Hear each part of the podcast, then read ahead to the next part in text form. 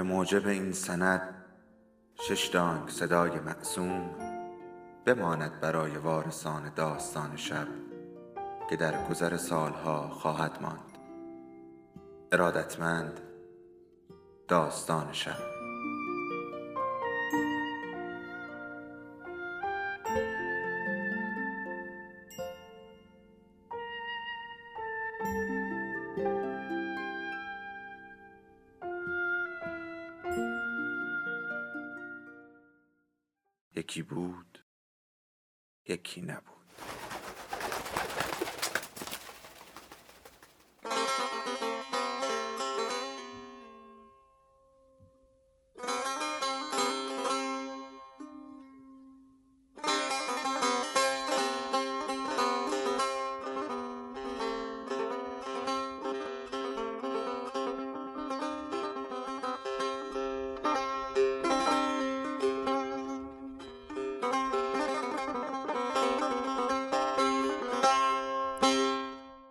ماه اصل شهربانو جلد سوم از چهار پاره مادران و دختران.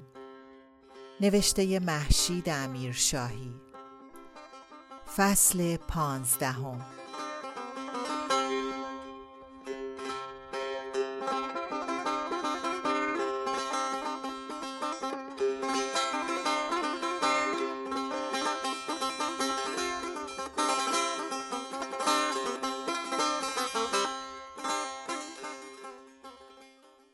امیرخان به نیت سر به سر گذاشتن با اسماعیل رو به او کرد. پس بعضی مسائل در بعضی جاهای اروپا هنوز که هنوزه حل نشده. بله آقا؟ چش. خنده اسماعیل بلندتر شد و گفت خب تو یه خورده از اون ماجراهای بامزه دادگستری برامون بگو. داستان اون حاجی چی بود؟ اونو که برات گفتم. این جمعم داستان رو داره. نه نه گیوه دزده رو نمیگم. حاجی رو بابه رو میگم. امیرخان چشمها را گشاد کرد و پرسید حاجی رو بابه داستان اون که مزه چندانی نداره. این زن با کمک یه نفر شارلاتان و همدستی چند تا سردفتر جیببر چندین فقره کلاهبرداری عمده کرده بود. داستان خوشمزه اگه می‌خوای مال آشیخ حسینه.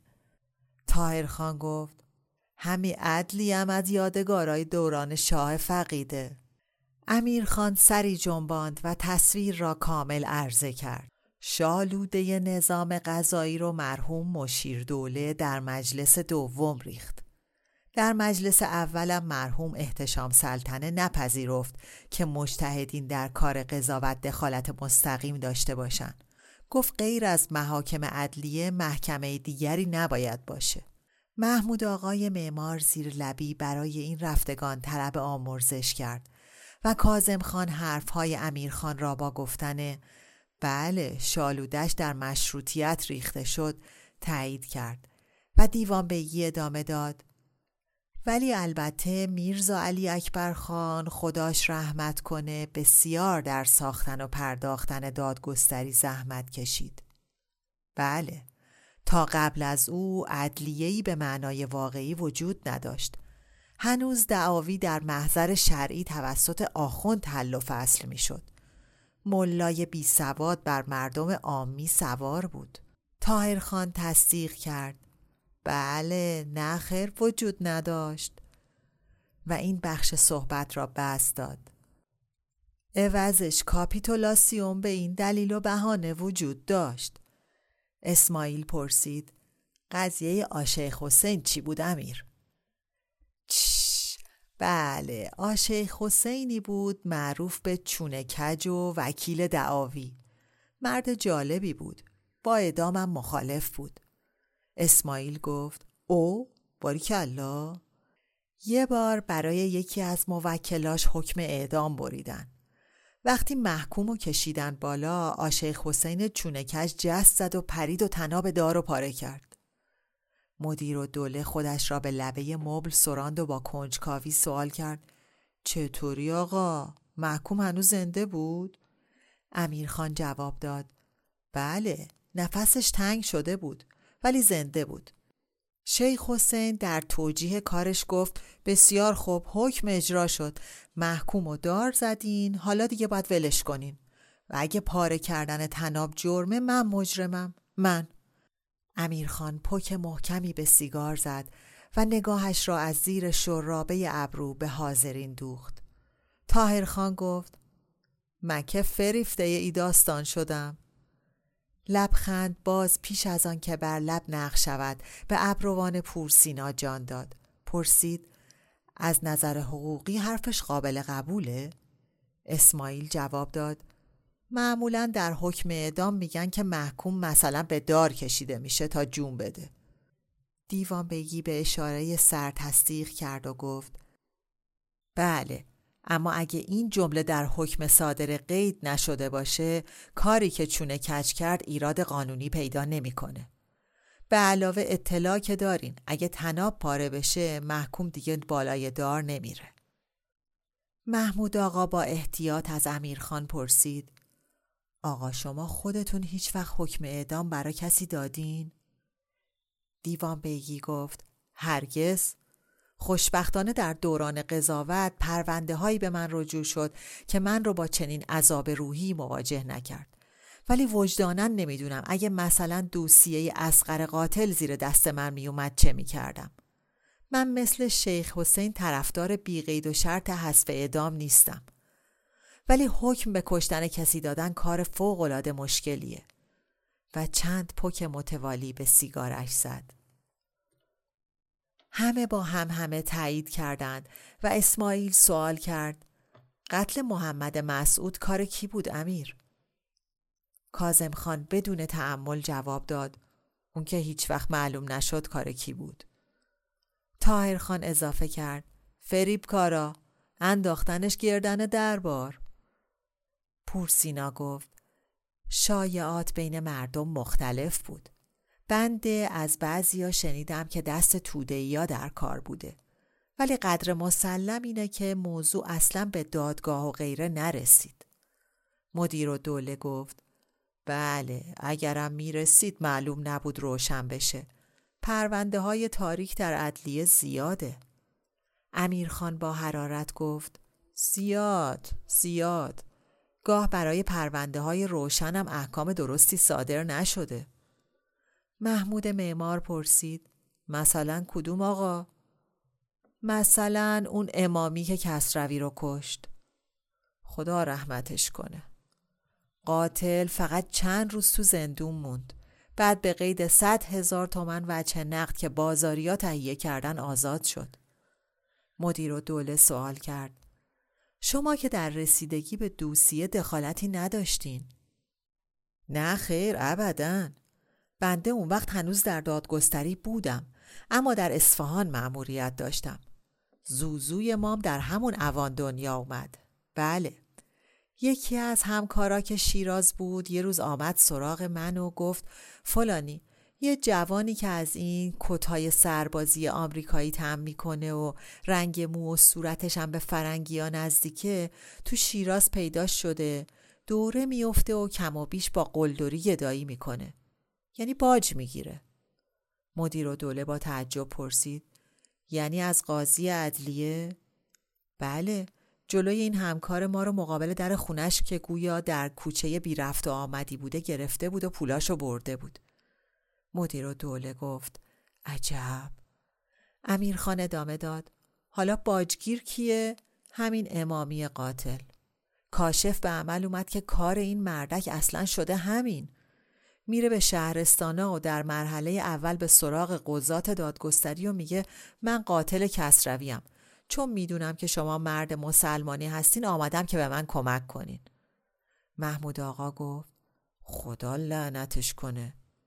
اسماعیل دستش را جلوی دهان مشت کرد و گفت اه پر رو پر رو. با وقاحت.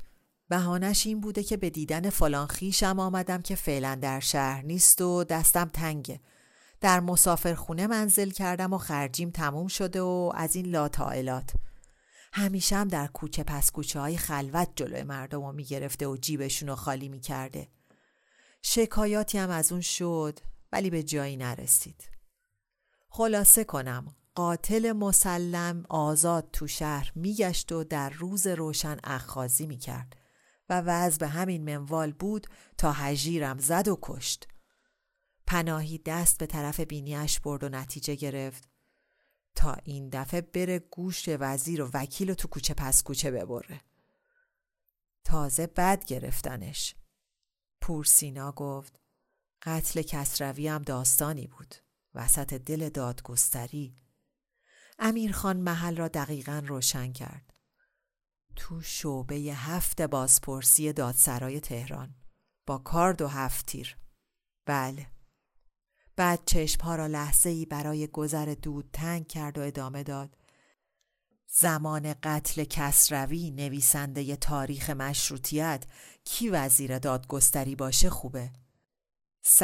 اشراف مستنطق باغشاه ممدلی شاه. و بلافاصله چنان با حیرت هر دو چشم را گشود که گویی خود او هم برای اولین بار این موضوع را کشف کرده است. مدیر و دوله گفت بله. از این اتفاقا میافته. اون سفار نبوی رو که بالاخره گرفتن. بله. نواب صفوی رو میفرمایین؟ بله. اونم همینطور. چندین فقره پرونده جنایی داشت تا بالاخره مجازات شد.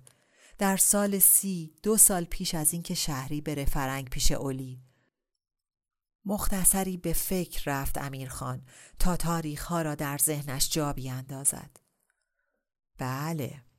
شهری بعد از شلوغی های مرداد سی و دو رفت. اولی که مدتی پیش رفته بود. در دوران بگیر و ببند حزب توده بعد از سوء قصد به شاه. اگه میگرفتنش و مینداختنش تو هلفتونی بنده طاقت نمی آوردم اون هم که قده و صلاح نبود اینجا بمونه. بله. دو سال بعد از رفتن شهری بانو رو روانه کردم و سال بعدشم زوزو رو. بله درسته. بانو و زوزو رو که فرستادم به شبان روزی در انگلستان. اسماعیل گفت پس علی موند و حوزش. دیوان بگی سر را کج کرد و جواب داد دیگه چه بکنیم؟ کازم خان گفت از دوسیه های تاریک عدلیه صحبت بود. یکیشم مسئله قتل افشار توس رئیس شهربانی وقت. مدیر و دوله هم به امید شنیدن کل ماجرا با کازم خان هم صدا شد. بله بله اونم داستان غریبی بود.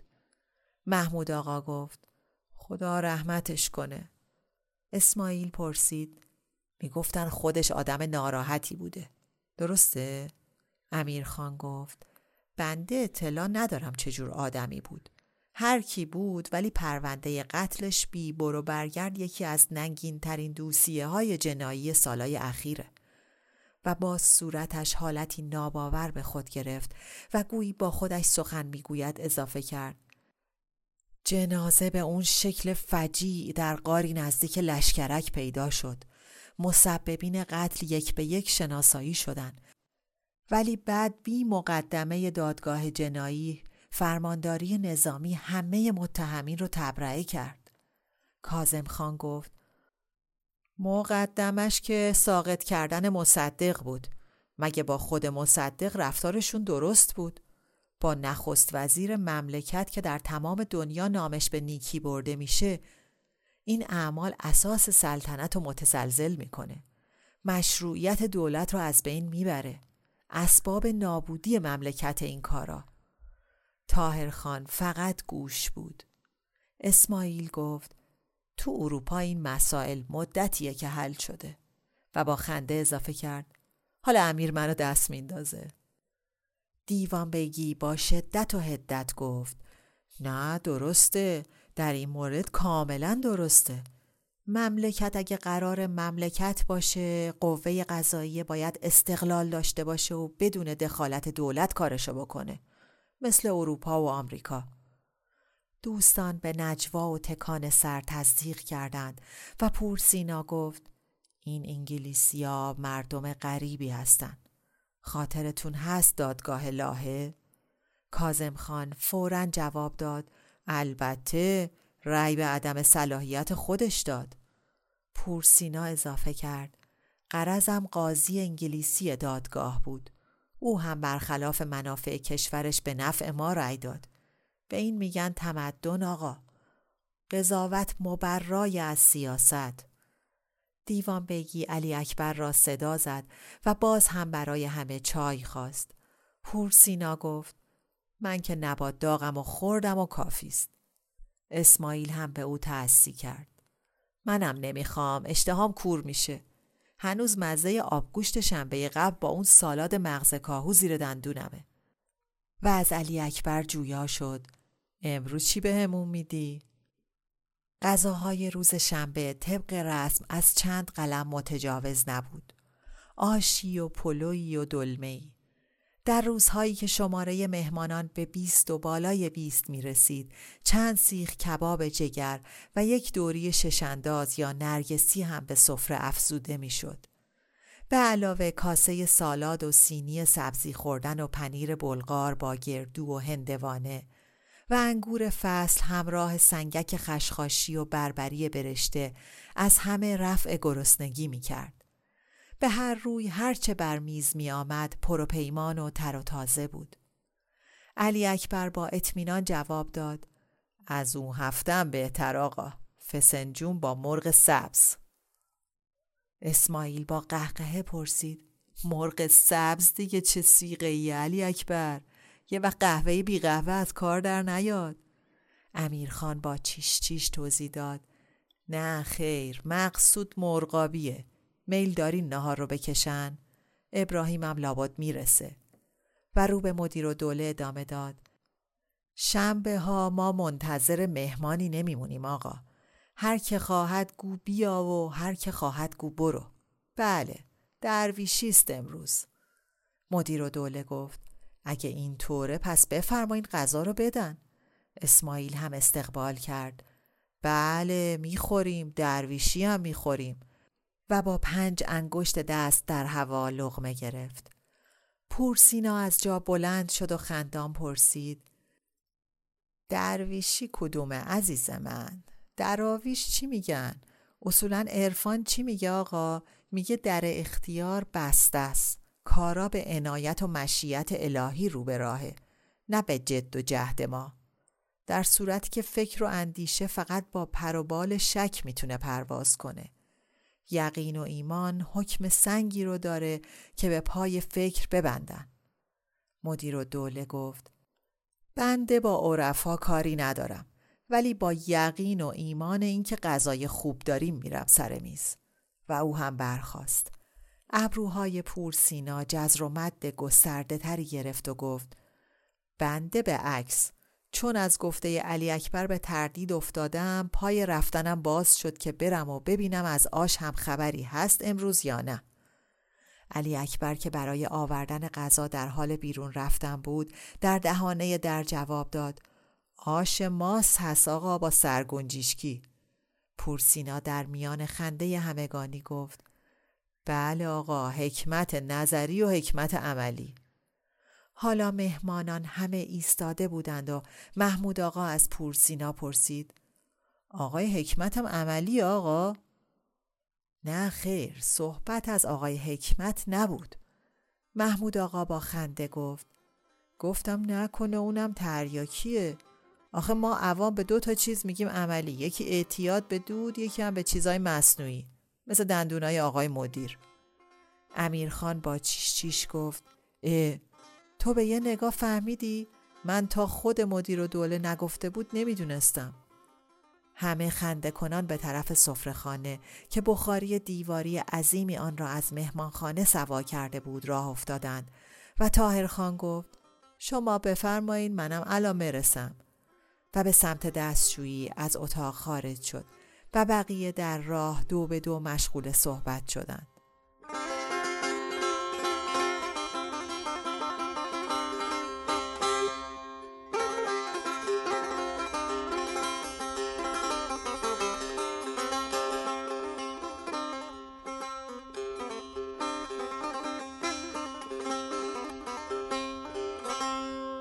محمود آقا از اسماعیل پرسید آقای مهندس چرا شما بنایی داداشو دست نگرفتین؟ کازم خان رو به مدیر و دوله گفت شایع بود که بعد از جنگ و ختم فرقه دموکرات پیشوری 6 میلیون از حساب دارایی آذربایجان ورداشت و فرار کرد. اسماعیل با ناتوانی شانه ها را بالا داد و جواب داد من که مهندس ساختمون نیستم محمود آقا مهندس راهم به علاوه داداش کجا با من سلام مسلحت می‌کنه؟ مدیر و دوله از کازم خان سوال کرد. شیش میلیون تومن یا ریال آقا؟ ریال. خیلی پول بود اون وقت. سران فرقه صد تا کامیون اموال قارتی قالی و خاروبار و اشیاء قیمتی و چل دستگاه اتومبیل سواری و تعدادی جیپ و چند دستگاه اتوبوس هم دزدیدن و با خودشون بردن. پور سینا به امیرخان گفت. زیادین دوری در خاتمه کتابش کنزل حکمه به قدری خوب پنبه ملا صدرا و غزالی رو زده که حد نداره. محمود آقا قبل از اینکه بشقابی بردارد به دستهای قوی و پینه بستش نگاهی انداخت و به اسماعیل که پره های بینی را به استشمام رایحه غذا باز کرده بود گفت مادرم خدا رحمتش کنه. داغ یه پسر شدید منم که تو کار عملگی بودم اون خدا بیامرز دائم می‌گفت اون پسرم که زیر خاک این یکی تو خاک و خل. راست می‌گفت زبون بسته. خاک و خل رفته به جسم دستم. اسماعیل گفت من الان این صحبت ها سرم نمیشه محمود آقا. بوی نعناداغ و پیازداغش که محشره. پورسینا حرفش را با دیوان بگی ادامه داد. بله راجب ملا صدرا میگه بسیاری از مطالب و از کتب متقدمین گرفته. یعنی سرقت اول و آخر عبارات رو اسقاط کرده و در قالب مواردم عبارت سر و دم بریده غلطه و مدرسین متأخر رو به شبه انداخته. کازم خان در دنباله صحبتش با مدیر و دوله گفت غلام یحیی که تمام پول بانک میانه رو با جاش برد. پیشوریم مدیر و دوله پرسید. دستگیر شد بله؟ نه خیر. خودشو رسوند به اون ور مرز. بعد گفتن در سانحه ماشین مرده. گویا خود رؤسا سرشو کردن زیر آب. بله به درد نوکری دیگه نمی‌خورد. پورسینا به امیرخان گفت ها کذا در باب غزالی. پته اونم انداخته رو آب. اسماعیل پرسید بوی دارچین از چی بلنده؟ محمود آقا بشقابش را از خوراک لوبیا پر کرد و جواب داد از این. بعد اضافه کرد سلامتی باشه بقیهش زیادیه. کازم خان و مدیر و دوله هر دو به طرف پلو خورش رفتند و مدیر رو به محمود آقا گفت بله عمل مزاج و خواب درست. این دوتا که فراهم باشه دیگه مشکلی نیست. و کفگیر را در قاب پلو فرو برد. پورسینا در حال پر کردن ملاقه با آش رو به همه گفت نکته جالبی که فراموش کردم راجع به نامه آصف بگم اینه که آصف دوله در جواب ملا علی یه حرومزادگی بامزم کرده. اسماعیل که سرگرم خوردن تهدیگ با آب خورش بود گفت بفرمایین گوشمون با شماست. تاهر خان در این لحظه باز به جمع پیوست و در حال برداشتن بشقاب گفت سر ای سفره گوش مفته و بیکار در اختیار آقا. بفرمایین. پورسینا در حین هم زدن آش دنباله را گرفت. آخه معممین رسمشونه وقتی سوال کتبی از کسی می‌کنن از مخاطب می‌خوان که جواب در حاشیه رقم بزنه و پس بفرسته. تا از خود اونا سندی پیش کسی نمونه و با صدایش سند را برجسته کرد آصف که دست حضرات پیشش بازه حرومزادگی می‌کنه و جواب رو در حاشیه نمی نویسه. یعنی به این شکل میگه که من خط شما رو عینا نگه داشتم. از مرقومه شما به خط خودم نسخه برداشتم و بر حاشیه رونویس بر کلمه رونویس تکیه کرده. جواب رو دادم تا هر دو از تحریف مصوم باشه. و تمام صورتش به خنده باز شد تا به ابروها فضای بیشتری برای تک و دو بدهد. امیرخان که پارچ آب را بی حواس در دست داشت و همه توجهش به پورسینا بود با شنیدن خیلی خوش آمدین خیلی صفا آوردین بیبی بی به طرف در برگشت و پیش از دیگران ابراهیم را دید و به صدای رسا گفت کجا موندی آقا؟ اگه می‌خوای در یزد ازت پذیرایی درست و حسابی بشه باید دم تاهرخان ما رو ببینی. تاهرخان در حال جویدن لغمه گفت خیر لزومی نداره. بند منزل خونه خودشونه. اونجام همه چش بران. آقای پورسینا برای وارد کردن ابراهیم در گفتگو توضیح داد. داریم از نامه و نام نگاری صحبت می‌کنیم. امیرخان در تایید حرف پورسینا صدا را بالا برد بله به خصوص از حرامزادگی و شیطنت بعضیا در این امر و رو به داماد ادامه داد منتظریم ببینیم نظر سرکار راجع به این مسئله چیه ابراهیم در آستانه در خشکش زد و پرسید مسئله؟ نامه؟ نظر من؟ نظر خاصی نبود و نگاهی تو هم با خشم و سوء زن به برادر و پدرش انداخت و اضافه کرد. من کاملا تصادفی خبر شدم. خانوم اطلاعش بیشتره. البته چشم اگه لازم باشه منم نظرم رو میدم. من که فرزنده این سرزمینم در پی توشه خوش چینم. شادم از پیشه خوش چینی رمز شادی بخون از جبینم. قلب ما بود مملو از شادی بی پایان. سعی ما بود بهر آبادی این سامان.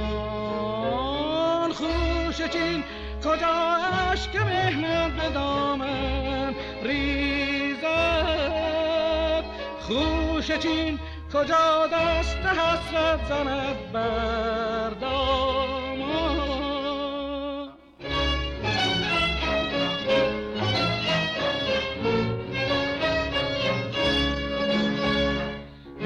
خوشا پس از لحظه ای چند آرمیدن همراه دل بران خوش چیدن از شب گهی همچو بلبل نغمه خواندن گه از این سو به آن سو دویدن.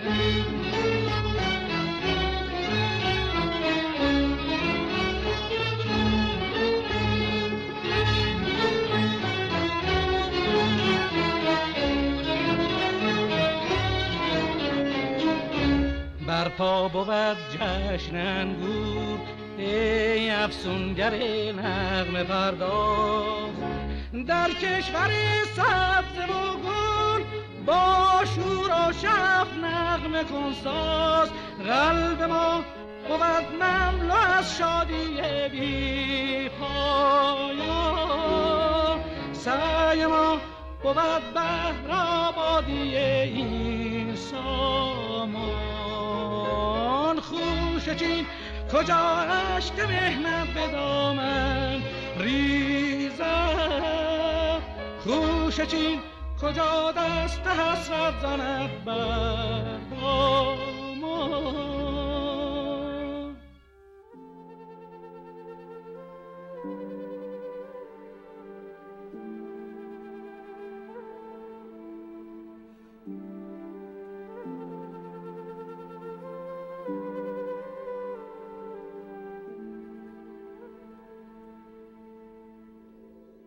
داستان شب بهانه است. برای با هم بودن دور هم نشستن شنیده شدن.